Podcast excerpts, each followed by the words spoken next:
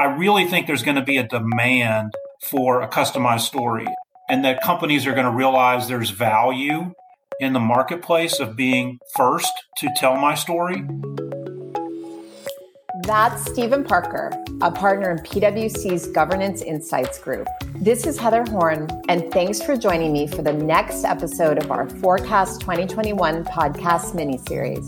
Today, we're focusing on the G in ESG and talking about the CFO's role in governance.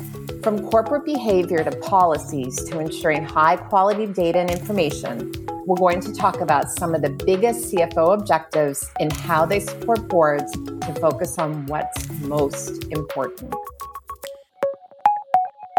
So, Stephen, thank you so much for joining me. Looking forward to our conversation today about governance. Uh, but maybe before we get into that, one of the things that I'm so happy to have you as a guest today is I think you are the first guest that I've had that worked with me in a different role because I was actually working partner when you were the lead partner on a client together down in Houston. So it's so fun to me that our paths crossed again, albeit I think it's been more than 10 years, which hard to believe it's been that long. It, it's certainly hard to believe it's been that long, Heather. And thanks for having me as a guest. it, it is good to kind of work with you in these two different roles that we've both um, gotten involved in. So happy to be here with you today. Excellent. And I can say from firsthand experience, I know from seeing you interact with boards that you do have a lot of perspective in dealing with boards in, in different environments. And I think now you're bringing your practical sort of audit partner hat to some of the work you guys are doing in, in the Center for Governance. And so I'm sure it's interesting for you as well to see those two coming together. Uh, just to kick things off today, though, Stephen, I thought it'd be great to start with talking about governance actually from the role of the CFO. So I think often we talk about the role of the board, what the board should be doing. But if I think about my audience and CFOs and their organizations, what is their role in making sure that companies' governance as, as effective as it can be? I like the way that you frame that in kind of thinking about how does the CFO support the board, but then also recognizing that the CFO is at the top of a very large organization of folks, um, not just financial reporting and accounting for sure, and that there's an element of governance that is around just corporate behavior. And and as a, a member of senior management, the CFO is uh, kind of responsible for the tone, the policies, how those policies kind of get executed. But if, if we start, maybe to answer your question here, if I, if I start kind of painting with a broad brush and looking up towards the board, because when we talk about governance, we often default to kind of thinking about board governance. Clearly, the CFO and his or her team plays a role in that board governance being effective. And, and I think clearly uh, there are committees, in particular, like the audit committee, where the CFO would be a part of those committee meetings. I think one of the biggest uh, objectives um, for the CFO in terms of being a positive contributor is to make sure that the information that management, that his or her team is pulling together uh, for the board is clear, concise, it's timely, um, it's reliable, so that the board can navigate through the, the mass of data and reports that they get. You, you may recall, you know, some of these, these reports that they get are hundreds of pages long. And so how do you navigate through that? How do you get focused on what's important? Um, how do you understand what management is really thinking is most important? And then you can oversee that. I think it really has to do with some of the reporting that the CFO, their organization, even senior management, what, what are they providing the board so that the board can be effective in their oversight responsibilities? And Stephen, when you see companies doing this well, what types of best practices are you seeing? I'll uh, characterize it maybe as three things. So, so first off, and it may not seem important, would be just in the setting of the agenda.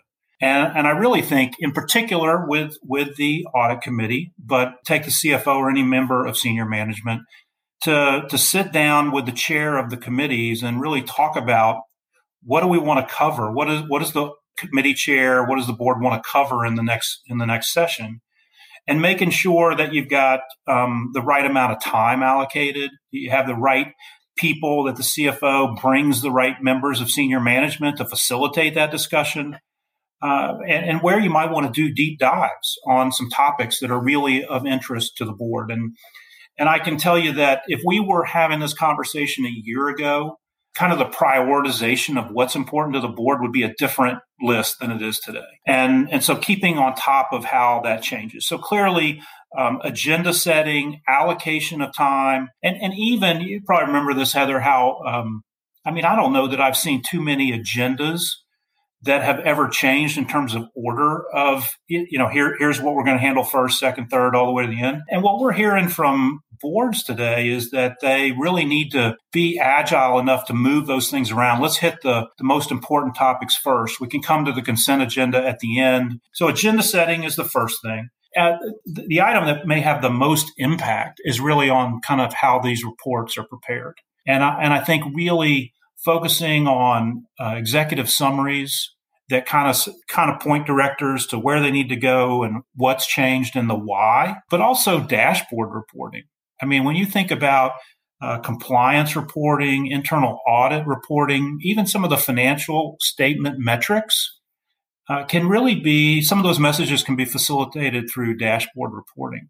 I think if I was a board member, I would really want to be looking for the red, green, and the yellow. I mean, focus on the red. That's what I need to pay attention to. All the green looks good. So I think CFOs should be challenging their teams, um, the management teams, to rethink how they're preparing materials for the board so that they can be very focused. And then the final thing would really be kind of in the presentations themselves that, that you don't go slide by slide by slide as you make your, you know, this presentation to the board, but that you, you hit on the four or five key topics. I mean, what is it you really want them to know? You assume that they've read the materials and you allow more time for Q&A in the, in the committee meeting itself. And so preparing your teams to be able to get to that point, to get to it quickly and, and open the floor for Q&A is what we're hearing board members are wanting today. So then, Stephen, there's so many directions to go on each of those, but maybe starting with prioritization. When you look at board agendas right now, what are you seeing from sort of a 2021 perspective that if we looked back a year or more so even 10 years ago, you know, when you and I were, were working on this together, I'm sure things have changed a lot. So, what are some of the things you're seeing now that are maybe new in 2021? Well, I don't. I don't think it'll surprise you that the kind of the number one concern on directors' minds today, based on conversations that I've had them, with them, is related to the health and safety of their employees and other stakeholders. And I just think not that that wasn't important a year ago or 10 years ago, but I just think we probably took it more for granted um, cybersecurity risk, data privacy, and uh, and security are very close to the top of that list as well. ESG risks and strategy around ESG, and then you know not to forget diversity and inclusion. I think those are really some of the, uh, the, the top issues that they are are beginning to deal with. And and I'll give you an example, like in the in the cybersecurity area um, what I've heard a lot of directors say is, yeah, we used to we used to get a report out, maybe five minute update once a year on cybersecurity, and and now we meet with you know a couple of members of the uh, the C suite every quarter to hear what's going on from a cybersecurity perspective. And and some companies may even ask the FBI to come in and talk to them. You know, the use of outsiders got more prevalent. So problem is those are in addition to everything else that's important um, their plates are, are quite full, but those are some of the top issues. And Stephen, on that point, and I want to come back to ESG, but let's stick with cyber for a second.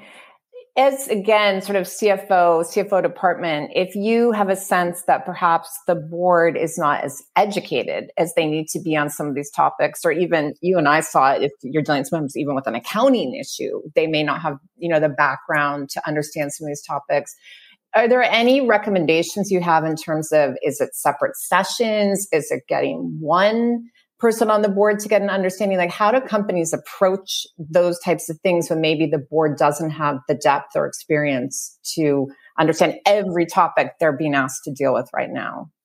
And and that's clearly a challenge when you think about. I mean, if I just talk, think about the board for a second and board refreshment, and what are the right skill sets that a board needs in today's um, environment. So you identify what your gaps are, and then you try to figure out how do you fill them. Does it make sense to go get a technologist to be on the board, or as you suggested, do we just meet with uh, senior management more often. You may have really great talent in the senior management roles around technology.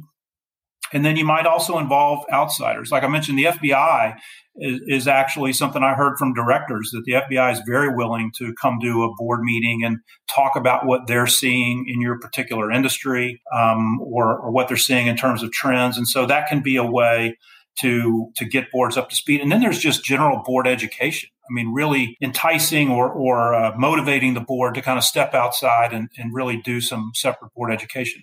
I think getting up to speed kind of has to happen outside of the typical agenda because, like I said, these agendas are already packed. And, and so, uh, you know, I, I, think whether you schedule a separate session, we, we do a lot of separate sessions, but so do a lot of other providers of thought leadership and it, and it's easier in today's world, right? People don't have to travel. You get back on your screen, and you've got to carve out an hour or so. But the travel, the logistics is, are just not as complicated. So I think boards are finding a way to kind of make room for that from a cybersecurity perspective. It's interesting because you're talking about sort of board composition, and this episode in particular really was intended to focus specifically on governance in the context of a broader ESG conversation. And so if you think about governance and board composition, there's a lot of different aspects of that. And we're even seeing legislation around that and otherwise. So, how are companies balancing? I might need a technology specialist. I might need a woman. I might need all these different characteristics. And obviously there's a only so many board members and b only so many qualified people. And c we're remote. Yes a whole other complication. The, the, the, opportunities to really uh, meet folks is a whole lot less if, and possibly non-existent. I've talked to several boards that have brought on board members you know and never met them in person which is clearly a challenge because i mean board culture is important and how well people mm-hmm. work together, um, I think is important to the dynamics and the efficiency, effectiveness of a board.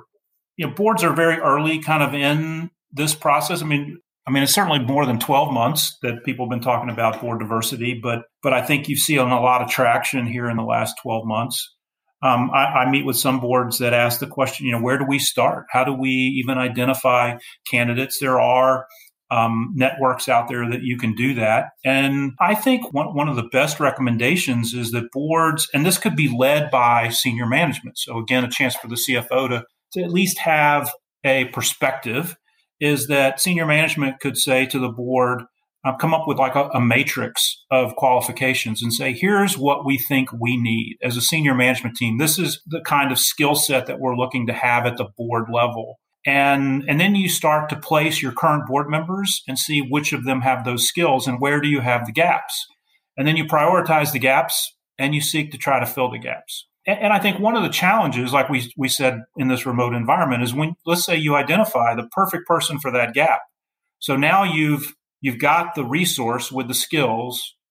You've got to you know get them comfortable around this new environment this new table in order to really get the benefit of their skill set to really bring value to the board governance um, idea. And so that's where i think companies are are wrestling. I won't say they're struggling but it's a wrestle you know? It was just a little easier to get them to feel a part of the team when they were sitting in a room together instead of just stare at the screen together. And then, Stephen, how about ESG more broadly? So we talk about board agenda and put aside board composition and governance, but just as companies are thinking about ESG, how are they communicating to boards and how are boards deciding what to focus on?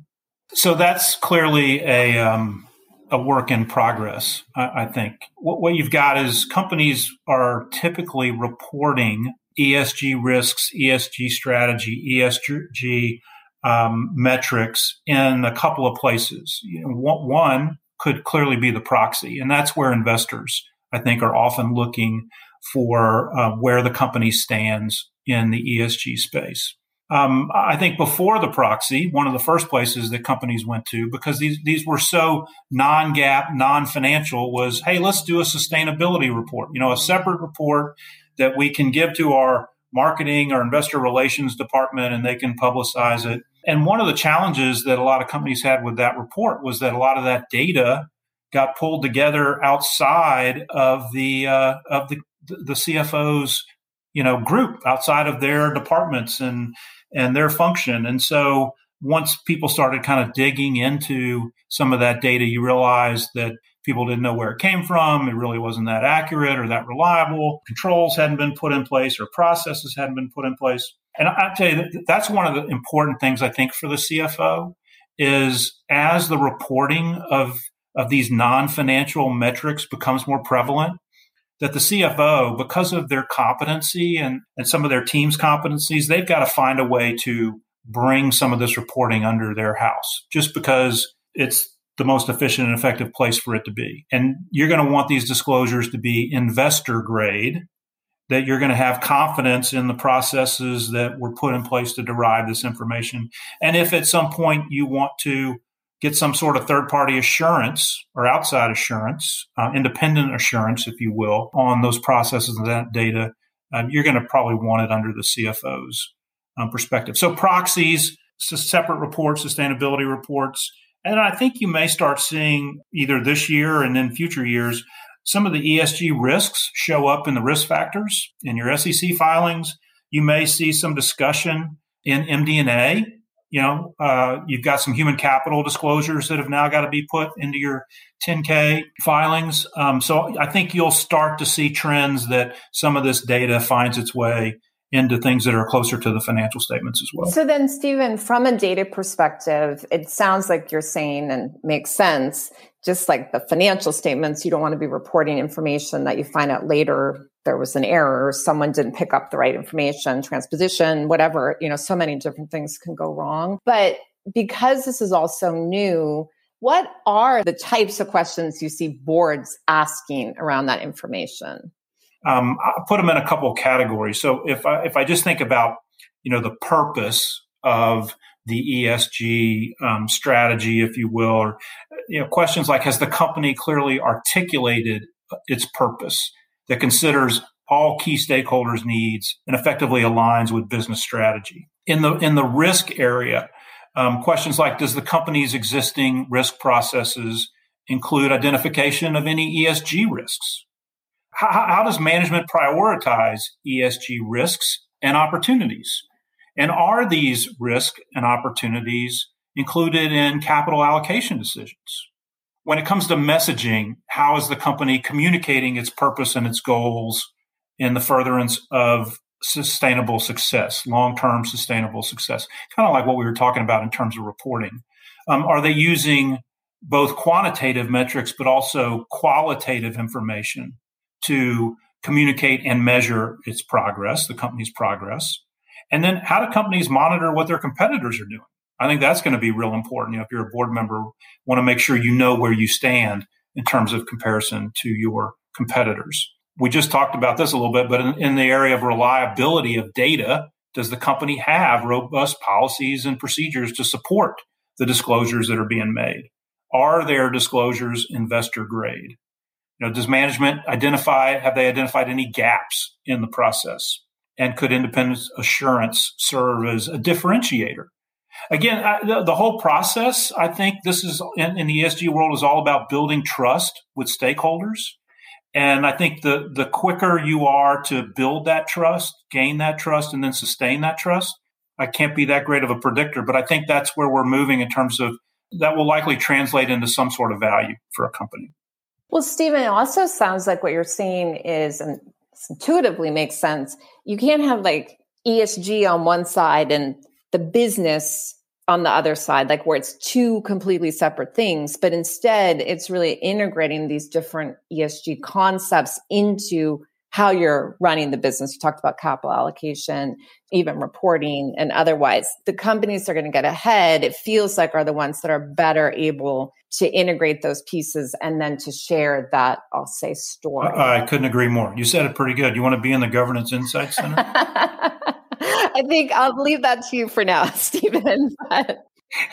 but the uh, I think the key there is, you know, like when you talk about the CFO role. So as a member of the C-suite, they are uh, the CFOs clearly at the table with management working on a strategy, a, a corporate strategy, a business strategy, and to your point, we talked to directors today about how that strategy needs to incorporate an ESG element to it. So they need to be a, com- a combined strategy. And so the CFO would help put that together, help deliver that to the board or make sure that the materials are, are communicating those elements to the board. And so that the, the board can advise and exercise oversight over that strategy, the execution of that strategy. And then, Stephen, how do you balance sharing strategy, telling your story with the fact that some of this information maybe is proprietary or it's something you don't necessarily want your competitors to be aware of? You know, how do you see companies balancing sort of the need to explain what you're doing versus not sharing everything? And I, I think that's today's challenge is what does ultimate transparency really look like? Or, or we talk about this being um, the age of transparency. And, you know, on one side, you've got your general counsel who's saying, you know, we shouldn't say that much. And, and I understand that. I've talked to multiple general counsels who say that's kind of the role I'm supposed to play. And on the other side, you've got maybe the business saying, but uh, our stakeholders are telling us we've got to be more transparent about what we're doing. And I don't know that there's really proprietary information that you would necessarily get to. I, I, just I think it's going to be really important. And again, I think it's senior management's responsibility for saying what is our story going to be? What's our G story going to be? Now that definitely has to be uh, coordinated with the board because, as was described earlier, so much of the G is really board focused. But then, I mean, we're talking about ESG. There's an E story and an S story as well, and I think all of those things have to be combined and then communicated really consistently. But I'd see it evolving in terms of the amount of you know more transparency, less boilerplate language. Yeah, and it's interesting when you're talking, I was thinking in a way it's no different than if you're thinking about like a FAS 5 disclosure or FIN 48 disclosure. Like there's always that balance of what to share. The difference being if it's an accounting disclosure, there's clear guidelines of what's required. Whereas here, I think each company, to some extent, I mean, obviously there's different guidelines out there, but companies are figuring out for themselves what they want to share, how they want to share it, which makes it even more challenging when you're thinking about that. Yeah, which is what I think gives the stakeholders like large mm-hmm. investors they have a lot of impact when they say this is what we'd like to see.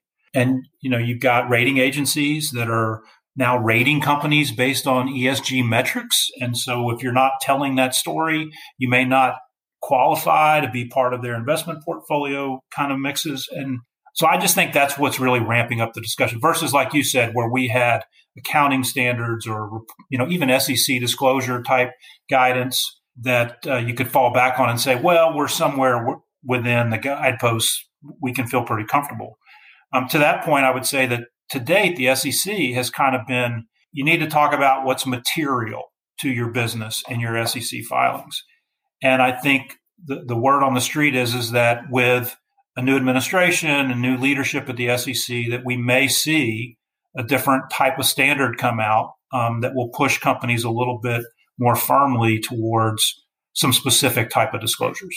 So, Stephen, on that note, I'll come back to SEC, but maybe just expectations of investors. What are you seeing specific to, let's call it the G story in terms of either best practices or what is expected to be disclosing from a governance perspective? We're early in the 2021 proxy season, if you will. Um, we do have some examples out there from, say, 831, 930 type um, filers but if I even go back to you know our review of the 2020 proxy season, I, I think where we're thinking we're going to see some different disclosures are in say five areas. So like in board composition, we expect to see more graphics and more matrices, like I talked about, skills matrices. But but what's the makeup from an ethnicity perspective, a, a race perspective, a gender perspective?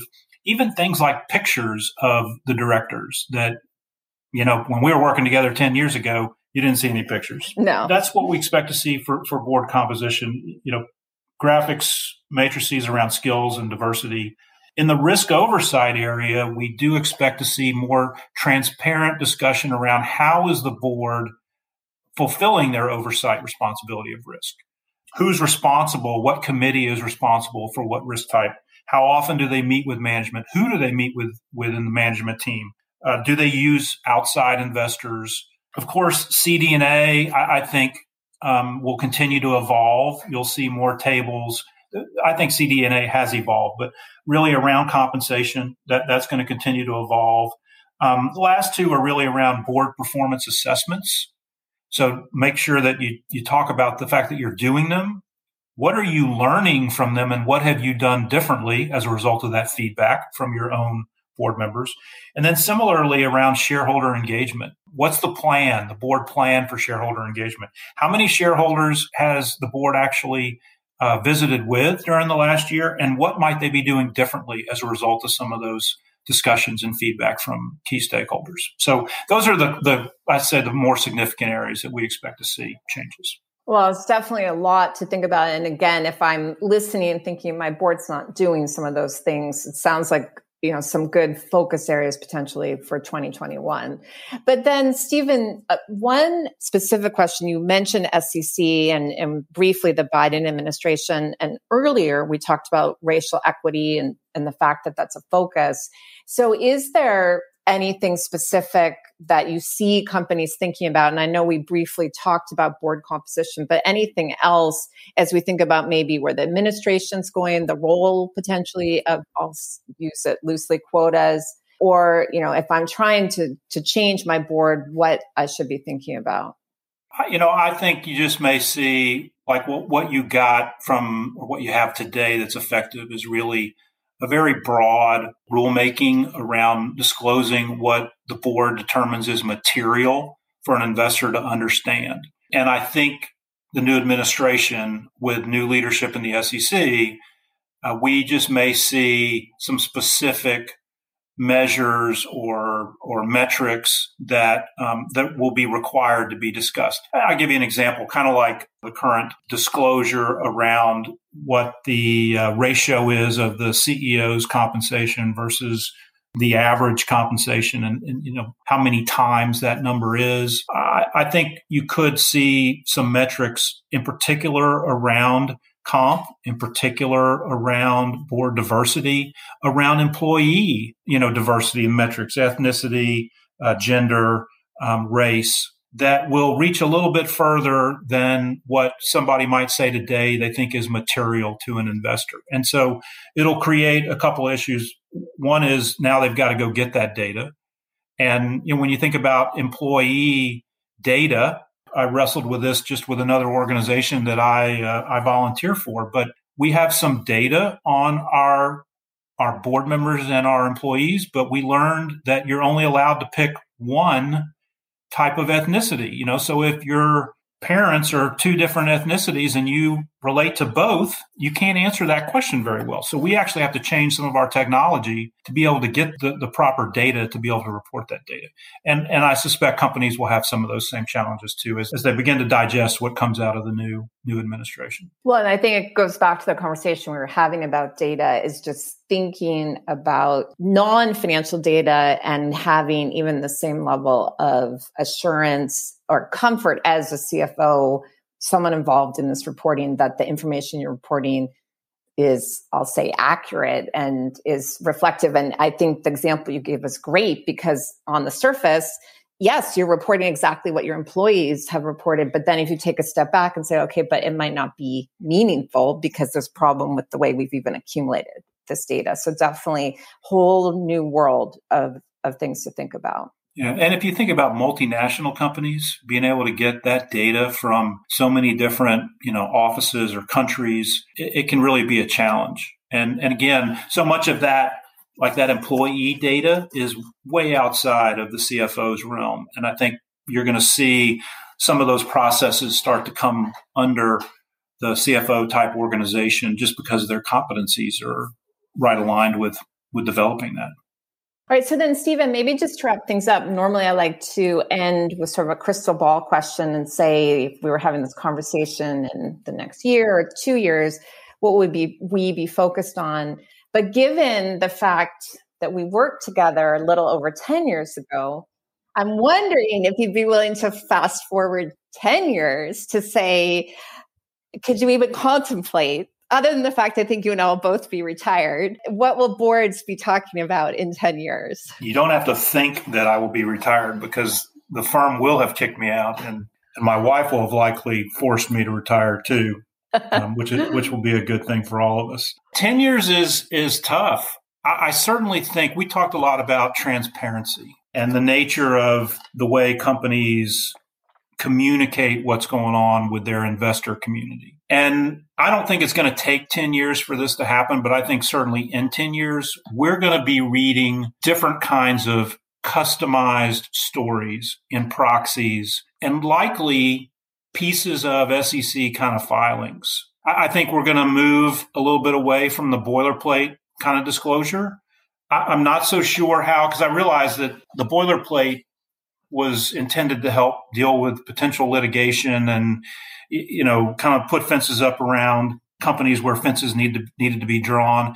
But I, I really think there's going to be a demand for a customized story and that companies are going to realize there's value in the marketplace of being first to tell my story and to, to really link what I do and why I do it to more than just value for the shareholder, but value for the stakeholder, you know, being a great community citizen. I look forward to the different kind of stories that companies are going to be telling and the ways that they tell it. So if I go out 10 years, we're going to clearly see boards, board members being very tech savvy. Uh, they, they, they'll be upskilled in three years. Um, they'll have new tools. I mean, some of the tools are out there for companies to share with boards, but but the board members are not upskilled enough to be able to use that technology. But they they will have the skill set, and there will be tools for them, which is going to give them a lot more access to data. What that's going to lead to is is a great kind of dialogue and discussion around management versus oversight. You know, how much data does a board member need to be uh, a director, to advise and to monitor, oversee um, versus being management. That's where you're going to get some push and pull. And in 10 years from now, we probably will still not have figured that out. It's interesting, Stephen. I was going to let you off the hook when you said 10 years. How am I supposed to predict? I was going to let you say, okay, well, then let's do a year. But I love your answer. So let's go with it. And I think you gave us a lot to think about, both in as we look ahead in 10 years, but just in the more immediate, what to think about in 2021. So thank you very much for joining me. Thank you, Heather, for having me. It's good to be with you. Join me back here every Tuesday and Thursday for new podcast episodes. Next Tuesday, we're turning our attention to cryptocurrency as digital assets continue to make the headlines and push into the mainstream of finance. We're hearing more and more questions on the accounting implications. So join me back here next Tuesday for the latest on what you need to know. And on Thursday, don't miss the next new episode in our Forecast 2021 mini series covering the E in ESG so that you never miss an episode of any of our audio content, subscribe to the PwC Accounting Podcast series wherever you listen to your podcasts. And to stay up to date on all the latest content, let's connect on LinkedIn. For PwC, I'm Heather Horn. Thanks for tuning in. This podcast is brought to you by PwC, all rights reserved. PwC refers to the U.S. member firm or one of its subsidiaries or affiliates, and may sometimes refer to the PwC network. Each member firm is a separate legal entity. Please see www.pwc.com/structure for further details. This podcast is for general information purposes only and should not be used as a substitute for consultation with professional advisors.